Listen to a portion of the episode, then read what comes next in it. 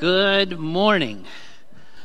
I am so glad that you could be with us at the Central Church of the Nazarene. For the closing chapters of King David's life, we're looking at the first two chapters of First Kings. And he's about ready to, to, to die. And David's succession plan uh, was that Solomon, his son, would, would take over the throne. That was his plan. But you know the old cliche about the, the best laid plans of mice and men. Well, that was sort of the story. In 1 Kings chapter 1, you can read about how one of David's other sons, a guy by the name of Adonijah, decided that he should be king. He was David's fourth son. His three older brothers had died. It made sense to him in his mind that he should be the next king. That's how it usually works. Of course, David had other plans. So in chapter 1, it's kind of a messy story. Adonijah uh, uh, uh, forms really what we would call a coup and and he gets a, a priest to anoint him as king. He gets a military leader, Joab, to, to come alongside him. He has this coronation, a big feast to follow, where he does not invite Solomon or Bathsheba or Nathan, the, the true prophet of God, or, or Benaiah, one of, of, of David's military leaders. And he names himself king. Well, it's a long story. You can read all about it in 1 Kings. In, in chapter 2, uh, David has his way and Solomon becomes king and is handed over the throne. And really, chapter 2 of First Kings is David giving a, a, a, a charge to Solomon, telling him it's as kind of his last will and testament, if you will. He's telling him the people he needs to avoid, the people he needs to watch out for, the people he needs to keep an eye on, that sort of thing. And, and the story ends with those words in verses 10 through 12. Then David rested with his ancestors and was buried in the city of David. He had reigned for 40 years over Israel, seven years in Hebron, three year, 33 years in Jerusalem. So Solomon sat on the throne of his father David, and his rule was firmly established. Right, so David has died. That's the end. The king is dead. Long live the new king, Solomon. And, and this is, is not a news flash, I suppose, but all of us, like King David, are going to die one day. Now, maybe we'll have a chance to say final words like David did to Solomon. Maybe we won't. Maybe we'll have a chance to get our affairs in order. Maybe we won't. Maybe we'll have a chance to think about exactly what we want to do, you know, and we'll get a will made up and we'll prepare it. You should do that and decide who gets what or whatever you're going to do. Maybe we won't. Maybe your family and friends will be near you when you receive your, your last final breaths. Maybe they won't. But we all know this Every single one of us has an expiration date. This week, Carla was making me some candy, and she got out, she was getting out all the ingredients, and she got out the Karo syrup. Now, I don't even know what Karo syrup does, but that was one of the ingredients in the, in the candy. And she got it out, and she started putting all the ingredients together, and somewhere along the line, before she actually made the candy, she thought, you know, that Karo syrup has been in our cupboard for a long time. I wonder what the expiration date is on it and she looked at the bottle, and the expiration date was, was 2015, almost four years ago. Now, which tells you how long it's been since she's made me candy. I think that's the one lesson we need to learn. But the other lesson, thankfully, she decided, I don't know what bad Karo syrup does to a guy. I don't know what it takes. I don't know what it does anyway, but I sure don't know what it does when it's expired. And so she decided she better not use that Karo syrup and had to go to the store and start all over and get the new Karo syrup and all the rest. Now, the point I'm trying to make is that all of us have an expiration date. It's not stamped on us like, like the Karo syrup. There's not a specific day that you can look to and say, all right, that's going to be my, my expiration date. We're not given that. In fact, there's no guarantees in this old world. This week, I attended a funeral for a lady who was was 99 years old, only two months shy of being 100. Yesterday, a friend of mine conducted a funeral service for a girl who was 18 years old, who had gotten uh, just a, a, a, she was a perfectly healthy college freshman and gotten sick and, and she died. There's no guarantees in this old world. The one thing that we do know is that all of us have an expiration date. And the truth of the matter is that God has placed in us uh, a, a, sixth sense, if you will, a, a, a sense that knowing that life does not end at the grave. You and I know better than that. There's more to this old life than this old world. The author of Ecclesiastes, David's successor, Solomon, He put it this way God has planted eternity in the human heart. That's our word for today eternity. God has planted eternity in the human heart. If you were to go back in time, back 4,000 years, back before Solomon or David, all the way back to Egypt, you would find an Egyptian culture that was made up of people who not only believed in the afterlife, but were obsessed with the afterlife. Most Egyptians began preparing for the next life before they were in midlife.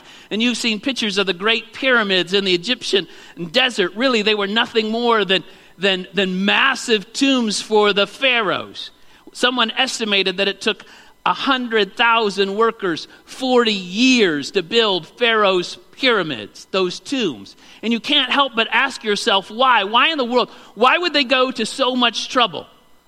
And the answer is, is simply Egyptians understood full well that they were going to spend a whole lot more time in the afterlife than they were in this old life, so they better prepare for it. Now, granted, I'll give you their understanding of the afterlife and their understanding of what took place was, was, was skewed for sure and off base. But the point I'm trying to make is that God had planted eternity in their hearts. And they knew that there was more to this old life than just living on this old earth. Move with me to the present day. Actually, it was several years ago now. I was visiting my folks. Um, they lived, you know, outside of Detroit in Garden City, and I was visiting them. It may have been Thanksgiving. I think it was Thanksgiving. And we went to the mall that was closest to their house, Westland Shopping Mall in Westland, Michigan. And while we were there, you know, here every now and then in Flint, I'll run into somebody that I maybe went to high school with. But when I was down there, uh, uh, I'd run into folks. When I'd go and visit my folks, I'd run into people that, that I had gone to high school with. Well, I was at the mall and I ran into one of my best friends in high school. He was a very smart guy. In fact, I think he was a valedictorian of the class. He he uh, uh, went on. He could have gone any place to school. He went on, became an engineer. I tried to Facebook stalk him this week to see, you know, where he's at, what he's doing. I couldn't find him. But I bumped into him at the mall. And we got talking, and he was telling me what he was doing. And eventually he asked me what I was doing. And I said, Well, I pastor a church. And now, usually, when I say that to someone and in mid conversation, usually the cogs, if they're not a church going person, the cogs kind of work in their head and they try to think if they said something that they shouldn't have said to a preacher, and, you know, and they just go. But my friend Harry wasn't like that. He was very blunt. And he looked at me and he said, said uh, Why in the world would you throw your life away doing something like that? And so I talked to him a little bit. I told him the, the joys of, of pastoring and helping people and, and, and, and, caring for people and all the things and doing what God wants me to do. And I ended that, that statement by saying, besides, I want to go to heaven one day.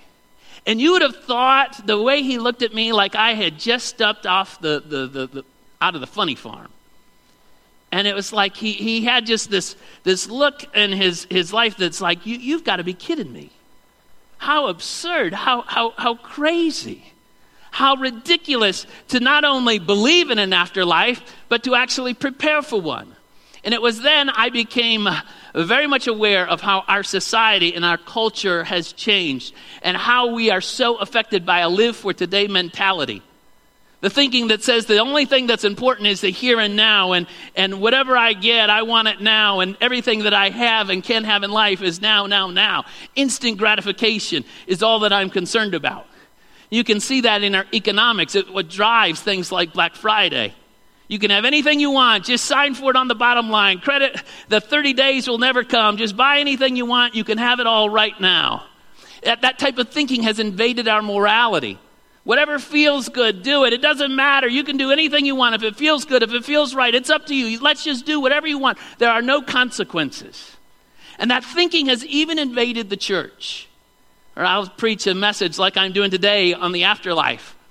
And, and, and people who are so affected by our culture and society and a living today mentality, I stand up and say, listen, you're all going to die one day. And you say, yawn, yawn, yawn. Yes, I know I'm going to die, but not today. Or I'll stand before a crowd like, like us and I'll say, You'll all give an account to a holy God one day. And they say, Yawn, yawn. Yes, I'm going to die one day, and yes, I'll give an account uh, to a holy God one day, but I'm not dying today and I'm not meeting God today. Or I stand before a crowd and say, You'll spend a whole lot more time in the afterlife than you will in this life, so you better prepare for the afterlife. And they say, Yawn, yawn, yawn. Will somebody shut this guy up? I, I don't care about what's going to happen in 20, 30, 40, 50 years down the road. I've got problems now. I got problems today. I need help with those. I don't want to think about those things that are so far off. Now, this sermon, I'm not going to tell you when the end of the world is going to be. This is not a doomsday sermon. I have no idea when Jesus is returning. But the truth of the matter is, throughout history, culture after culture, people have understood that the hereafter is where we're going to spend the majority of our time, and we better prepare for it. God has planted eternity in the human heart. Jesus would have agreed with Solomon. Jesus spoke a lot about, about the afterlife, he spoke a lot about heaven and the end times. And, and one of his most famous statements was, What does it profit a man? Think. Think, Jesus said. Just think about it. What does it profit a man to gain the whole world for 60, 70, 80 years, but lose his soul for all eternity? Jesus is saying, Think about it. Just think about it. God has planted eternity in the human heart. There is life beyond the grave. That life extends forever and ever and ever. For all eternity, it extends which simply means we're going to spend a whole lot more time there than we are here. And the question that has to be asked, that must be asked, that is the most important question is do you know where you're going to spend eternity? Do you know what your address will be in the afterlife? You know, the state of Michigan has a lot of funny sounding names. There's and you can always tell if somebody's from here or not from here. You know, they'll see see Clio and pronounce it as Clio. Or they'll see, you know, Grand Blanc and think we're hoity toity and say Grand Blanc. You know, they're not from here. And then, of course, there's, you know, like Ypsilanti. They, that just throws them totally off. Or Tahquamenon Falls. They can't get that. Did you know that there's a, a Podunk, Michigan? How'd you like to be from there? Podunk, Michigan. And I, have told you, you know, my first church was in Bad Axe, Michigan. You have to be careful how you say that or you get in trouble. There's also a Paradise, Michigan. Did you know that? Paradise, Michigan is up in the UP. Carla and I were there several years ago, and there are big mosquitoes in Paradise, and it's no paradise, I can tell you that. And there's also, as you probably know, there's a Hell, Michigan. I got a postcard from somebody from our church that said, Pastor, I'm in hell, you know, uh, from, from there. But the truth of the matter is, there really is a heaven, and there really is a hell. And we have this life to determine where we're going to spend all of eternity. Several years ago, I preached a, a sermon on the reality of, of heaven and hell, and, and I talked about much of like what I'm talking about today. And, and really, that sermon was, was meant to get us to, to talk and to witness and to, and to have the reality of heaven and hell become, become real to us so that we would tell our loved ones that they don't want to miss it. They don't want to miss heaven. That, that we have a responsibility to tell our loved ones, you don't want to miss it. You see, the Bible is the authoritative voice on the afterlife. It gives us a coherent, although not always crystal clear, view of the afterlife. And even if you're not particular religious, uh, uh it, it, it, just rings true. It see, even if you don't like what the Bible has to say about it, it just seems to make sense that a person like Adolf Hitler and a Billy Graham will not have the same accommodations in the afterlife. And the Bible says they probably won't. That in the end, justice will roll like a mighty river, and that God's justice will be accomplished for every single person that has ever lived. The Bible teaches that immediately after the grave, we will spend eternal life in one of two places, either heaven or hell. Those are the only two options. There's no third option. There's no, you've heard me say this before, there's no second chances, there's no makeup exams, there's no middle ground, there's no do overs. If you're a golfer, there's no mulligans. This is it. We have this life to determine where we're going to spend eternity heaven or hell. And so I'd like our remaining minutes to talk a little bit about that, talk more about heaven, really. What's heaven like? Now, I'll offer this disclaimer. Sometimes I say this at funerals. I don't know what it'll be like to be in heaven. I don't know what it's going to be like to walk on streets of gold. I can't tell you how deep the crystal sea is. I don't know uh, uh, uh, any of those things. Still, the Bible talks a lot about heaven. I remember when I was in the sixth grade, I was in the, the fifth or sixth grade. We had the junior boys were, were uh, the angelic choir for the Christmas program. Now, who in their right mind would make junior boys the angelic choir in the Christmas program? I do not know. But that's what we were. And we were in a practice, the dress rehearsal, and the junior boys were on the risers, and we were doing what junior boys do. You know, we were, we were giving each other noogies and Hertz donuts, and we were bopping each other on the. We were anything but angelic. And the program director was pulling her hair out as we were misbehaving, and she called up to us and, and she said something like this She said, You boys better start acting up right. Because this is all you're going to be doing in heaven all day long is singing in the choir. And I got to tell you, I could think of nothing worse than singing and, you know, wearing a dopey robe that was somebody's old bed sheet with a wire halo over my head. That was worse than sitting in the principal's office. If that's heaven, forget it. Well, we can read scripture and it tells us a little bit about heaven. Again, the, the Bible writers had a tall order. How do you describe the indescribable? How, how do you do that with, with mere words? That's a tough thing to do. The Apostle Paul wrote, What no eye has seen, what no ear has heard, what no human mind has conceived, the things that God has prepared for those that love Him. How do you describe what no human mind could conceive? So the Bible writers, giving a glimpse into heaven, try to describe the indescribable. And the Bible writers, under the inspiration of the Holy Spirit, have this task of, of giving us a feeling of what heaven will be like. But again, even the most lofty words fall short in describing heaven. So, Scripture tells us that, that, that heaven will be like the, the city of God, or the celestial city where believers go. Now, don't think of city uh, as materially. Don't think of it as, you know, street signs and gutters and trash pickup on Tuesday. That's not what it's trying to say. It's saying there will be community there. A community of the redeemed, a fellowship, of people who share a common treasure in Jesus Christ, uninterrupted, unstained, pure, loving, trusted relationships forever. Doesn't that sound good? Don't you long for that? It's been several years ago now. Um, my car had some troubles, and I had to take it into the car shop uh, repair shop. And oh, I hate doing that. I hate putting money into my old junker, you know. You put in all this money and you drive away with the same dumb old car that you drove in there with. And I hate it. I hate it. I hate it. And so usually when I go to the repair shop, I'm in a pretty lousy mood.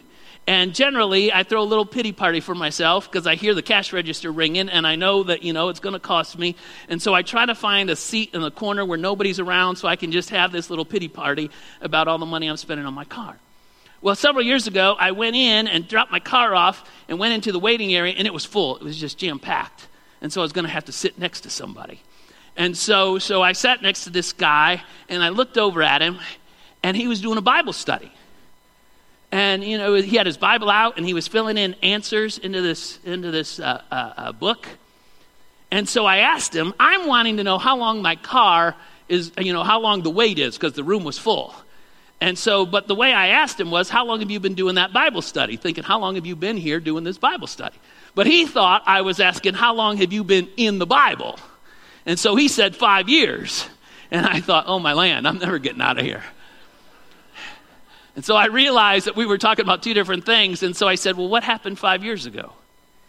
And he began to tell me how five years ago, Jesus completely changed his life and he gave a beautiful testimony of how his life had been messed up and what Jesus had done and how God had repaired so many things in his life and, and how he was just so thankful. And we started talking and we were laughing and there was this common bond and the time just flew by. In an hour and a half, they came and said my car was ready. And for once, I was saying, man, I wish I had some more car problems because I wanted to hang out with that guy. He wasn't, he wasn't a Nazarene. I can't remember where he went to church. I think he was Baptist, but I, I may be wrong. But we had a common bond. There was a unity there. It was, it was really wonderful. And the Bible says that's what heaven will offer trust filled, transparent, deep, significant relationships forever. a closeness and a unity like we've never before experienced. Anybody interested in that? No more loneliness. No more isolation. No misunderstandings. No miscommunication. No putting your foot in your mouth and then having to go back and apologize for something stupid you said or did or anything like that. No, he said, she said. Community, togetherness, forever. Doesn't that sound good? You've heard that there'll be mansions in heaven. Jesus said, In my Father's house are many mansions. Modern versions say many rooms. I still like to say mansions instead of rooms because, you know, I don't want just a room. And so, and He's going to prepare a place for us. Now, again, don't worry what your mansion's going to look like. Who cares? Is it a room or a mansion? Don't worry. Is it a Cape Cod style? Is it a ranch style? Is it a split level mansion? I don't. The point is, you'll be home. You'll be home. When we moved here um, five years ago now, a little over five years ago, when we first got here, uh, we didn't have a house. We didn't find a house yet. And so some people were going south for the winter and they let us stay in their condo very generously. They let us stay in their condo while we were looking for a house. We ended up being there five months. Marilyn Anthony was our, our realtor and she took us in. She took us in 50, 40 homes, over 40 homes, which was less when we moved to Kansas. We went in like 60 homes. I could have lived in 58 of those homes, but that's a whole other story. So we went in 40 houses, you know, and finally uh, we put an offer on a house in Davison and had the inspection, and the inspector came and he said, Man, there's a mold convention going on in this house. I wouldn't live in this house if it was free, so we had to drop out of that. And we kept looking, looking, looking. Finally, we found a place in Grand Blanc that was fine, and so we bought that house. And I remember the day that we moved our, so, you know, we had all our stuff in storage. And I remember the day we took it all in, and we are some of you helped out. We we're moving the stuff into the into the house and we had this big old armoire. It was so heavy it took four or five guys not me four or five strong guys to get it in the house and we finally got it in our bedroom and we got it in the bedroom and carla said you know i don't think i like it there. And so so those guys had to take that big heavy armoire and take it out and put it in the garage and i think we sold it for $50 in a garage sale. Ah and we you know we signed the papers we got the keys but it still wasn't home. In fact i had to i had to be in that house for a while. We had to put our junk uh, in the cupboards and we had to hang some pictures on the wall and i had to be there for a long time until i could get up in the middle of the night and not run into the wall when i'm going to the bathroom. And uh, until it was finally finally finally a home. So much so that uh, like you know two weeks ago when i was sick in tennessee I, I was longing to come home I, and that wasn't Garden City or that wasn't Kansas City. No, that was 6415 Wailea Court. That's where I wanted to be. Why? That's home. That's home. That's home. That's where I longed to be. And the Bible says that God is preparing a home for us, a refuge. Uh, not, don't worry if it's a mansion or a house or whatever, a place of security, a place designed just for us. Some of you have heard that in heaven there are white robes, and you thought, ugh, white's not my color. Or it makes me look so hefty to be in a robe. I don't want that. Don't think of it that way. The, the, the message is, is, is symbolic. It, it's saying that we are going to experience purity, no sin, no mistakes, no errors, a perfectly clear conscience. Do you ever worry about saying the wrong things, doing the wrong thing? I get so tired of, of at the end of the day, having to go back and apologize. Or, or, or, or do you have, are you heartbroken over decisions that others have made, idiotic choices that they've made? That's not going to happen in heaven.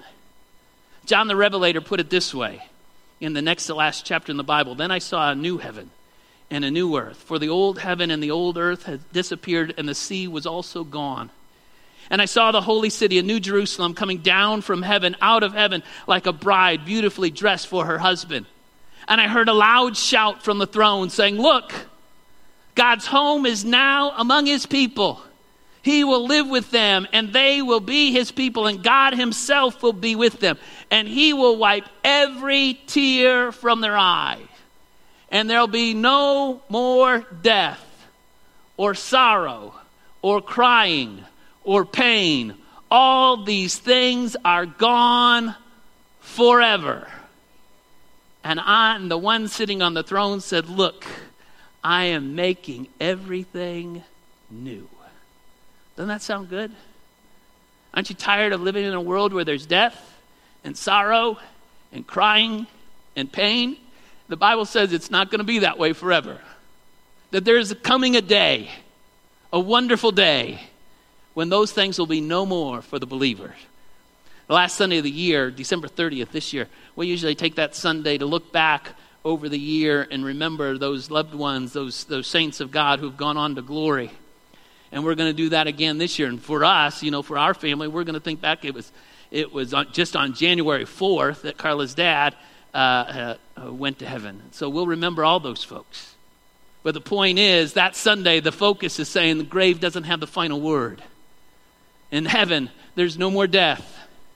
Anybody been sick this year? In heaven, there's no sickness, no wheelchairs, no oxygen tanks, no walkers, no cancer, no heart attacks, no hearing aids, no, no, no dialysis machines, no Alzheimer's, no hospitals, no migraines, praise the Lord, no bl- high blood pressure, no cholesterol problems, none of that. There are plenty of days when I can relate to, to, to Paul's dilemma in Philippians when he said, For me to live is Christ, but to die is gain. If I'm to go on living in this body, that will mean more fruitful labor for me. Yet what shall I choose? I do not know. I am torn between the two. I desire to depart, to be with Christ, which is better by far. But it's more necessary for me, for you, that I remain in the body. Paul is saying, I'm doing what the Lord would have me to do. And it's wonderful, and it's great, and it's good, and, and lives are being changed, and Jesus is making a difference, and we're affecting lives, and that's powerful. But there's a day coming, a glorious, wonderful day coming, when I will be with Jesus forever and ever and ever. Paul didn't sing this song, but he could have sang a song, song that I sang a lot when I was growing up. Uh, what a day that will be when my Jesus I shall see. When I when I when he takes me by the hand, leads me through the promised land. What a day, glorious day that will be. And I want you to know you can all be in heaven. That's the plan. That's the joy that we can have. Lord, thank you for making heaven a place that is real and that we can be at forever and ever with you, a wonderful place that you have prepared. Thank you, Lord, for this great day. Send us from this place in your name. In Jesus' name we pray. Amen.